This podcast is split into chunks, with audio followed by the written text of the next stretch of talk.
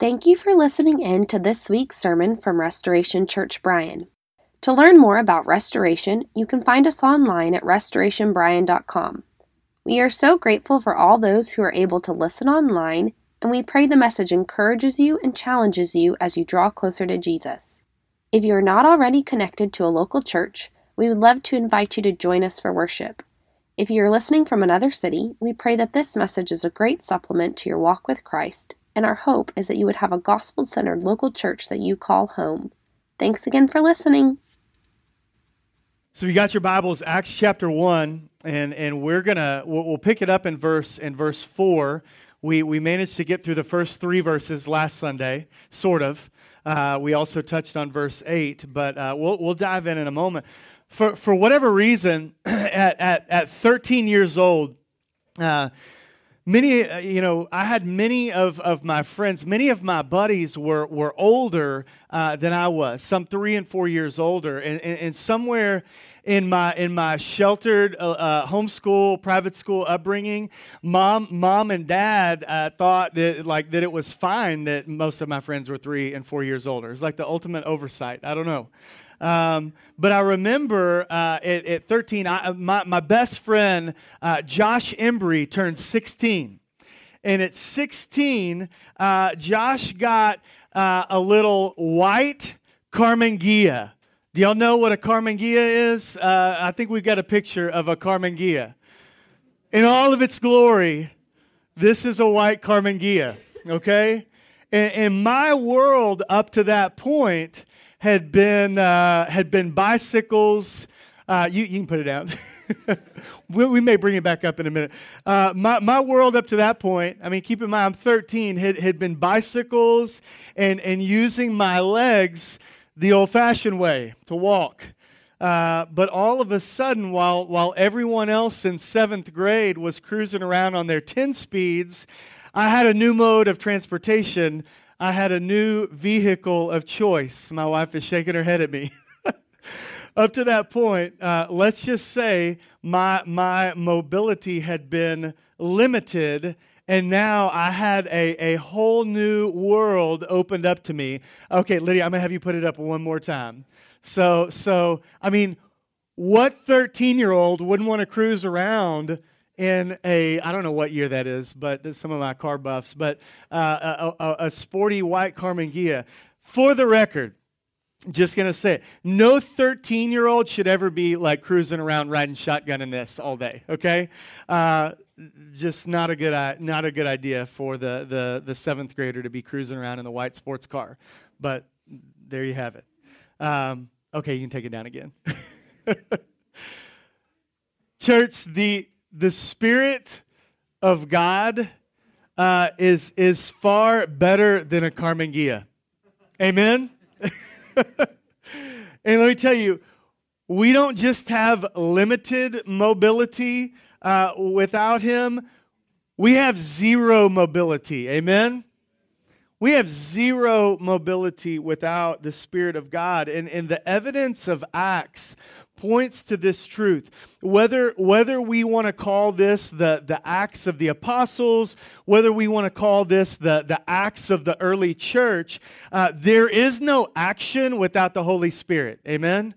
Like there, there is, there's, no, there's no kingdom building, kingdom oriented action without the Holy Spirit. Let me put it like this We might be spinning our, our wheels, but we're not going anywhere until the Spirit drives the mission.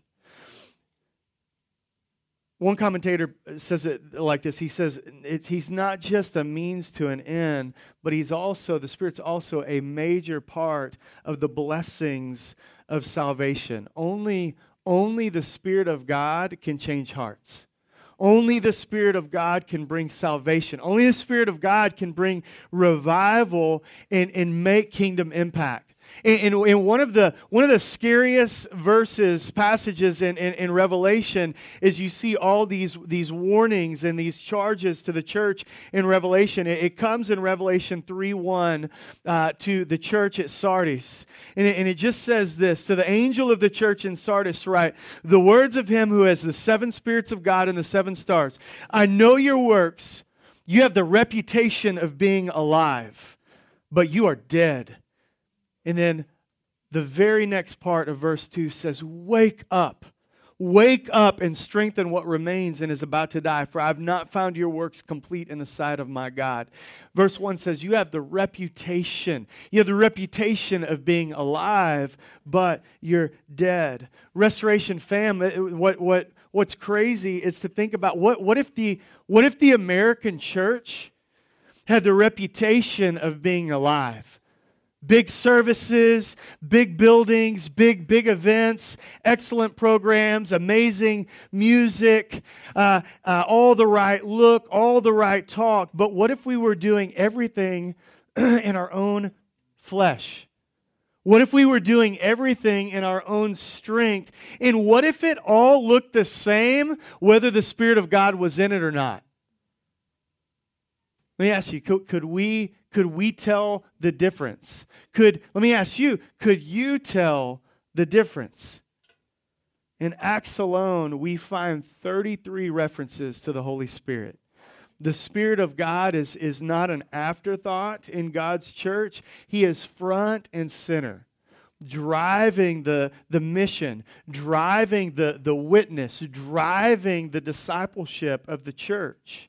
And make no mistake, without his presence, the church becomes uh, this hollow shell of the missional force that it was called to be. Let me say that again. Without the presence, without the leading, the prompting, the guiding, the empowering of the Spirit of God, the church is going to become this hollow shell of the missional force that we were created, we were designed and called to be without his presence, hear me, we might also start ascribing roles to the Spirit that are completely out of line with God's word. And all the more reason to let Acts speak for itself and reveal the connection between the Spirit and the mission. So if you got your if you got your Bibles, if you got your bulletins, I should say, I want you to uh, on the inside cover. We're going to look at we're to look at three things this morning.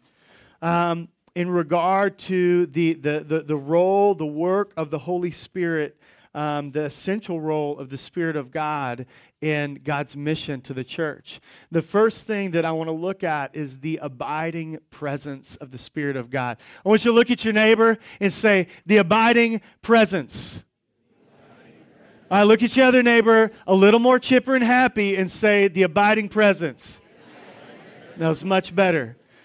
I'm gonna I'm gonna jump forward and then I'm gonna I'm gonna come back to verses four and five. But in verses six and seven, uh, Pastor, Pastor Matt Prine has already read the, the passage, but in verse 6 and 7, the, the disciples, they clearly, they had, they had a, a, a very physical kingdom in view. They, these guys were, were solely focused on the restoration of Israel's kind of political kingdom over the nations. And, and, and those prophecies go back to Jeremiah and Ezekiel and Isaiah and Amos.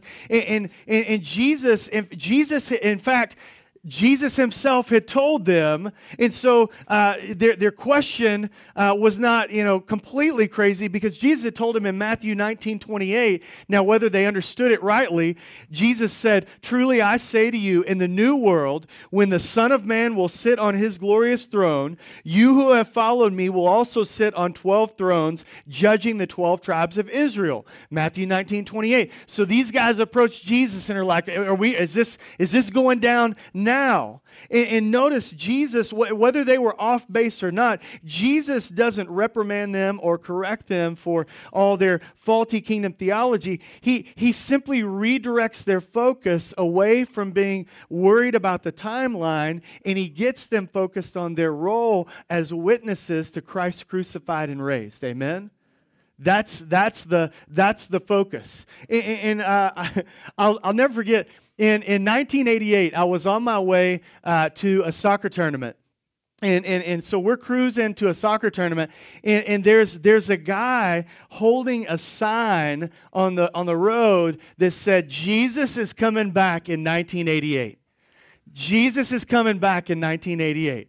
And, and, and I, learned there, there was actually a guy named Edward, Edgar C. Whisenant who had written a book uh, entitled 88 Reasons Why the Rapture Will Occur in 1988. Any, any, any of our uh, like our, our seasoned souls remember this this uh, classic novel? Uh, no. Okay. 88 reasons why the rapture will occur in 1988. It's it's. I looked it up. It's on Amazon.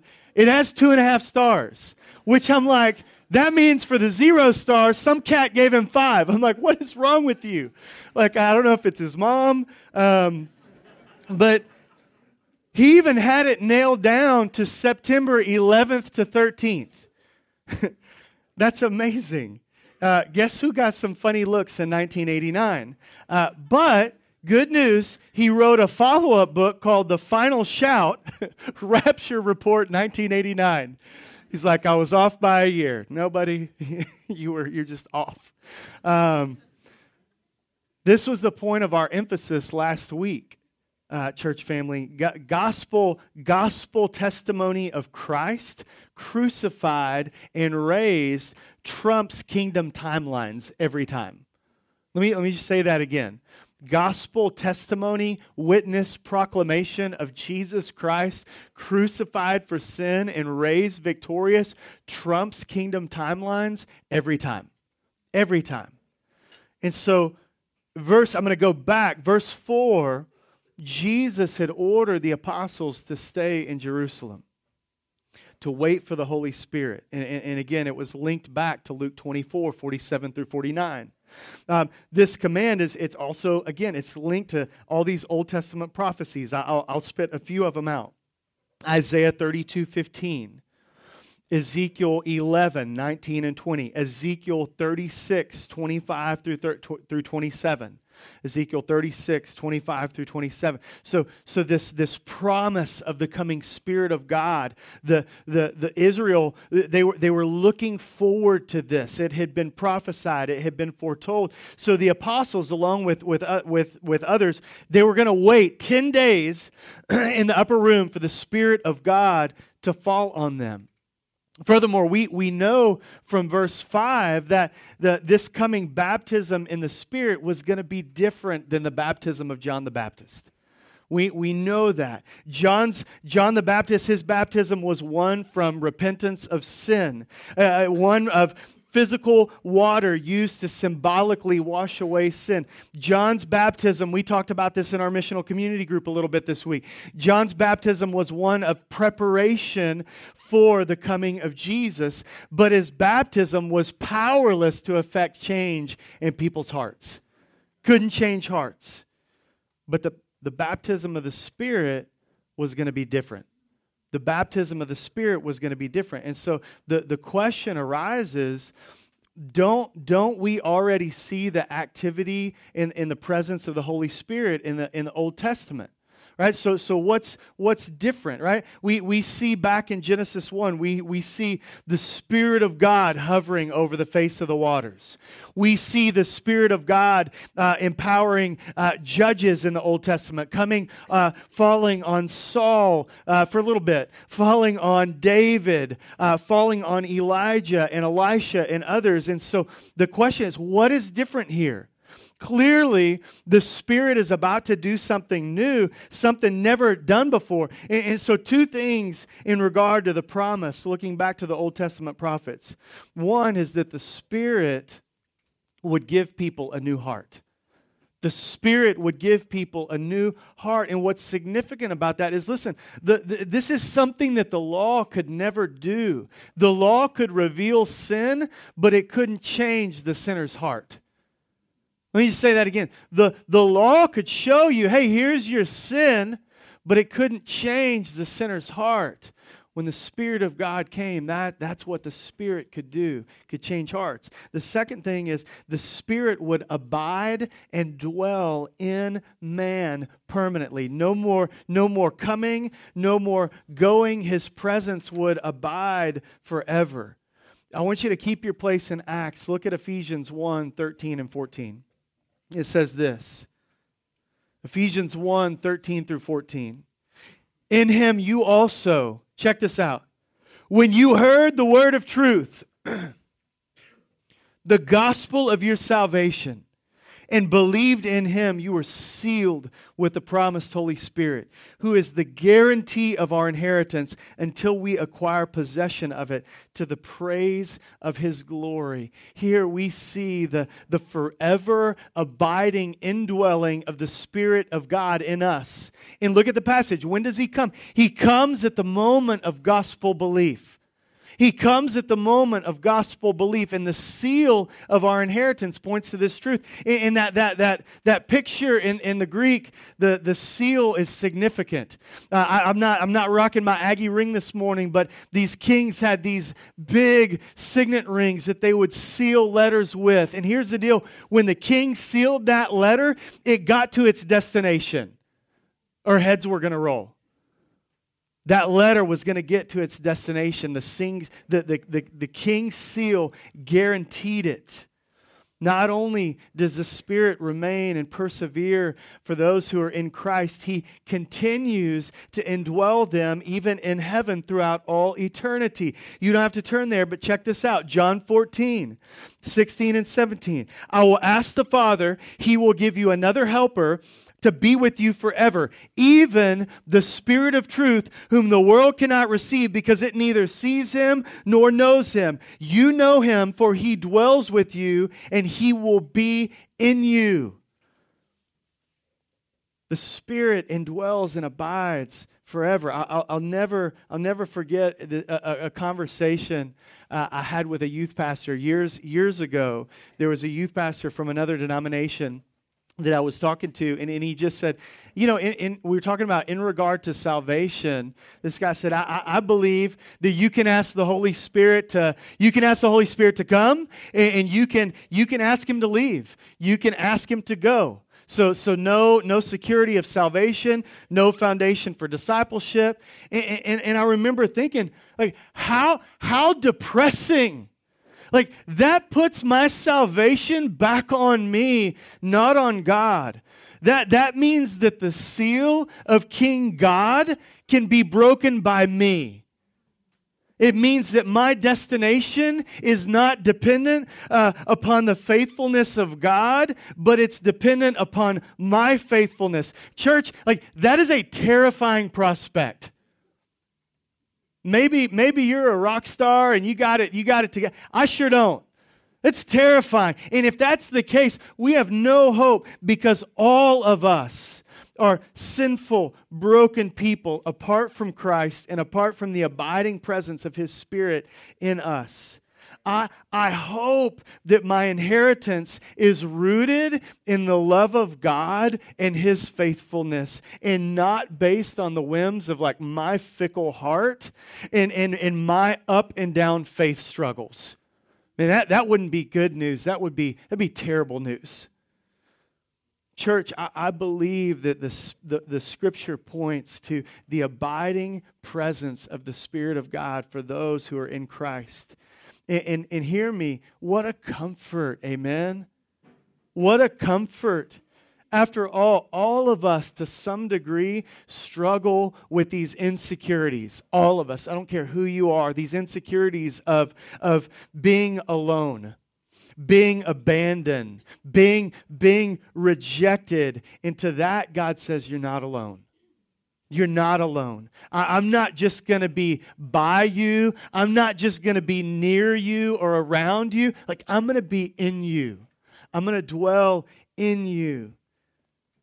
Deuteronomy says this Be strong, 31 6. Be strong and courageous. Do not fear or be in dread of them, for it is the Lord your God who goes with you. He will not leave you or forsake you. Praise God that God, that he will not forsake us. John 10, 27 through 30 says this My sheep hear my voice. I know them. They follow me. I give them eternal life. They will never perish, and no one will snatch them out of my hand. My Father, who has given them to me, is greater than all, and no one is able to snatch them out of the Father's hand. Jesus said, I and the Father are one. Praise God. That's accomplished through the abiding presence of the Spirit of God. Second thing this morning is not only do we see the abiding presence we see the abundant power. See what I did there with the A and the P? All right. So, so I want you to look at your neighbor and say, abundant power. Now look at your other neighbor say, abundant power. now look at verse 8. And it, it says this You will receive power when? I want you to say, when? When? You will receive power when the Holy Spirit has come upon you. And you will be my witnesses in Jerusalem and Judea, Samaria, and to the end of the earth. The, the power source for the mission, the abundant power source for the mission, is the Spirit of God. Jesus' followers were never called to testify in their own strength. Christian, you need to understand without the empowering presence of the Spirit of God in you, you can do nothing for God. John 6 63 reveals that it is the Spirit who gives life. The flesh is no help at all. The fact that the apostles, check this out, the fact that the apostles were waiting for 10 days has huge implications for us. Church family, think about it. These guys, the, the apostles were eyewitnesses. They were eyewitnesses to the glory of Jesus. They, they, had, they were eyewitnesses to his death, his life, his death, and his resurrection. The apostles had been with Jesus face to face for three years. They'd been equipped and commissioned to minister, to heal, to teach, to preach, to serve. And if the apostles didn't dare launch out in their own strength to start ministering and sharing with others, how much more are we reliant upon the enabling power and presence of the Spirit of God?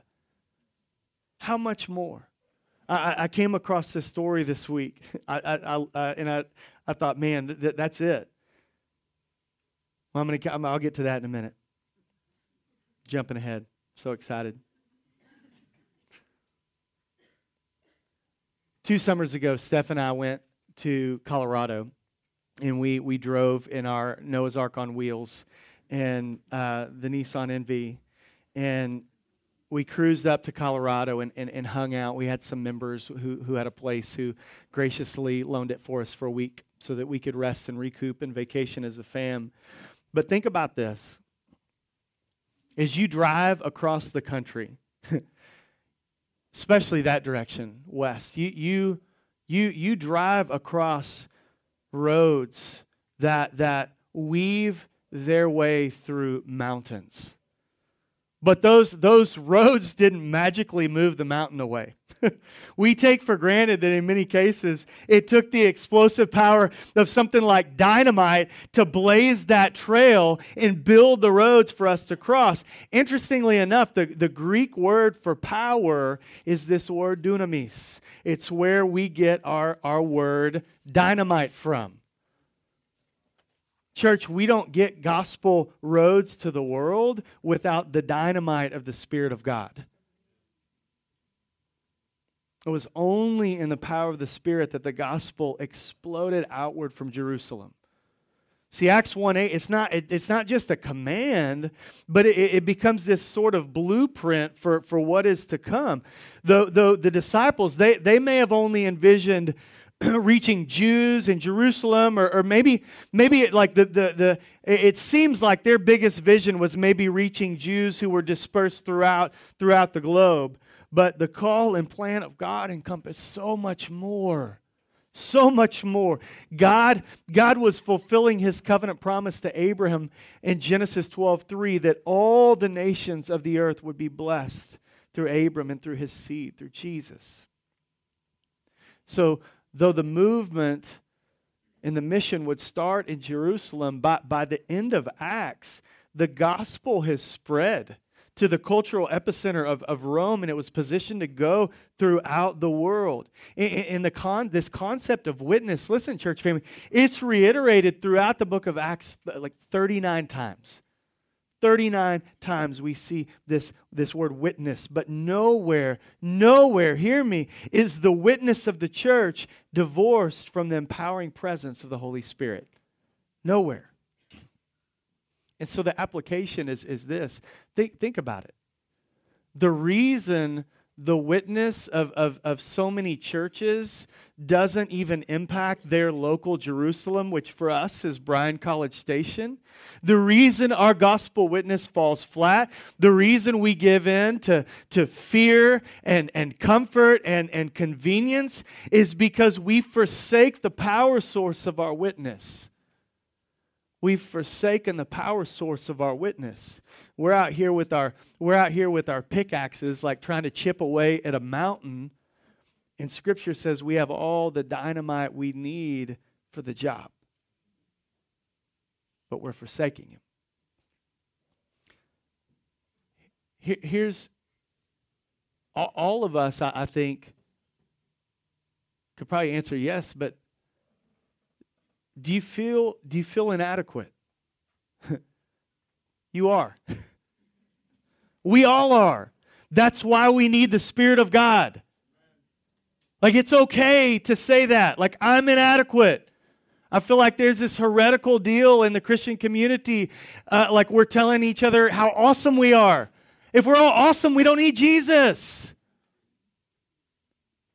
Do you feel inadequate? You are. We all are. Do you feel like you don't know enough Bible? I'm talking about in regard to your witness. Um, that's that. Listen, that's not the issue. Even if you are a Bible scholar, you can't save anybody. Do you, do you wrestle with, with what to say? Well, here's the start talk more about Jesus and less about you. it's a good start. Tony Merida says we, we see two marks of the Spirit's work in the disciples boldness in the magnification of Jesus. Throughout Acts, we, we see these references to, to, to spirit empowered boldness. Think about Peter. Peter goes from like quaking in his sandals when confronted by a preteen girl. right? Deny, deny, deny. And then Weeks, weeks later, this dude is a gospel trailblazer, just like, like laying his life down on the line over and over and over again for the sake of the gospel. See, the logic the logic of the world it was the spirit of god the logic of the world says we can we can reach more people with more technology with more training with more strategies and more gimmicks but without more spirit empowered witness we're just fooling ourselves the world listen the world will get a hold of the gospel when the spirit of god gets a hold of his church Say that again. The world will get a hold of the gospel when the Spirit of God gets a hold of His church. saw this story of, of the, the, the famed theologian and, and, and preacher George Whitefield, evangelist George Whitefield, was, was getting uh, the people of, of Edinburgh out of their beds at 5 a.m. in the morning to hear his preaching. We haven't started the 5 a.m. service yet. And a man on his way to the church met David Hume, the Scottish philosopher and skeptic, and surprised at seeing Hume on his way to hear Whitefield, the man said, I thought you did not believe the gospel. And Hume replied, I do not, but he does. Church, that's abundant power. That's abundant power. That's when the world takes note because the Spirit of God, the Spirit of God is emboldening us and going before us and laying the groundwork. Third thing this morning is this. We've, we've looked at the abiding presence, we've looked at the abundant power, and we, and we look we got to look at the always purpose. The always, always, always purpose of the Spirit of God. Would you look at your neighbor say, the always purpose? Anything from the Spirit, anything is for the sake of the mission. Amen? I don't know if y'all heard me. anything from the Spirit is for the sake of the mission. Amen? The gifts, the manifestations, the acts, it's all for the sake of the gospel witness. It is to proclaim Christ crucified and raised. Even Hear me. Even when the Spirit of God is, is refining you and, and growing the character of Christ in you and leading you, it is so that your life might point others to Jesus. It's so that your life could be a witness. I, I, I, laugh, and, and we've done spiritual gifts, gifts tests as well, but sometimes I laugh at, at like at these at spiritual gift tests because we got we, people be like making stuff up, right? Well, according to my spiritual gift test, I, I have the gift of spontaneous worship. You know, you're like that's not a thing. It's not. I don't know. I have the gift of quoting Jesus calling. That's definitely not a thing. Okay. Um, I have I have the the gift of uh, of of tongues um, on Wednesdays from six to seven at small group. Right? Um, that's not. It's definitely not a thing. Listen, um, church. Hear me on this. The gifts are good, but bib- biblically, we don't talk gifts first. Follow me. We we talk mission first. So there's no point. So, so if you have the, the gifts were always for the mission and for a call. So, so there's no point in telling people that you have the gifts of prophecy and tongues and teaching and hospitality or discernment if you are not on mission. There's no point. If you're if you're not on mission biblically, you don't you don't have gifts. You have a rift because you've separated the power of God from the purpose of God. And if the purpose of God, if the mission of, of telling others about Jesus and making disciples, if that mission is not being accomplished, if that purpose is not being accomplished, whatever power or performance is on display, we need to check ourselves because it's probably not of God. And the Holy Spirit, hear me, hear my heart on this. The, the Holy Spirit is, is not our personal genie in a bottle. He's not a force and he's not to be trifled with. He is God. He is God. He's, he's not for laughing revivals. He's not for emotionalism. He's not for Christless worship or, or, for whatever we want him to be based on our own whims. He glorifies and reveals Jesus. He convicts us of sin. He convicts us of the righteousness of God and the coming judgment. He guides us to understand and to conform our lives to Scripture. He empowers us for the mission of being witnesses of Jesus. The Spirit glorifies the Son of God always. The Spirit bears witness to the Son of God, to Jesus always. The Spirit stirs our affections for Jesus and stirs our affections for others so that we can move toward them and, and so that, that, that we can introduce them to Jesus so that they can be in right relationship with God through Christ. That's what the Spirit does. That's what the Spirit does. Now, I'll, I'll, I'll, close, I'll close with this and then we're done. A, a few, a few weeks ago on, on Mission Sunday, uh, we, we had, I don't know, I think we had 15 or 20 um, people who stood sensing this, a, a call to either short term or, or, or long term missions overseas. And we, we've been uh, Matt, Ulrich, and Prine, we, we've been meeting with, with some of these and praying through their next steps, getting resources in their hands, looking at opportunities for, for trips, which, which excites me. But I thought about does the world does the world need more missionaries? Absolutely. Does the world need more youth ministers and more worship leaders and more more church planters and more more pastors? Absolutely. But you know what the world needs? Man, the, the world needs Christian teachers and accountants and engineers and artists and small business owners and, and, and lawyers and nurses and everything else in between. The world needs to see every, every, the world needs to see every follower of Jesus relying on the Spirit of God filled with the Spirit of God, and just focused, laser focused on the mission.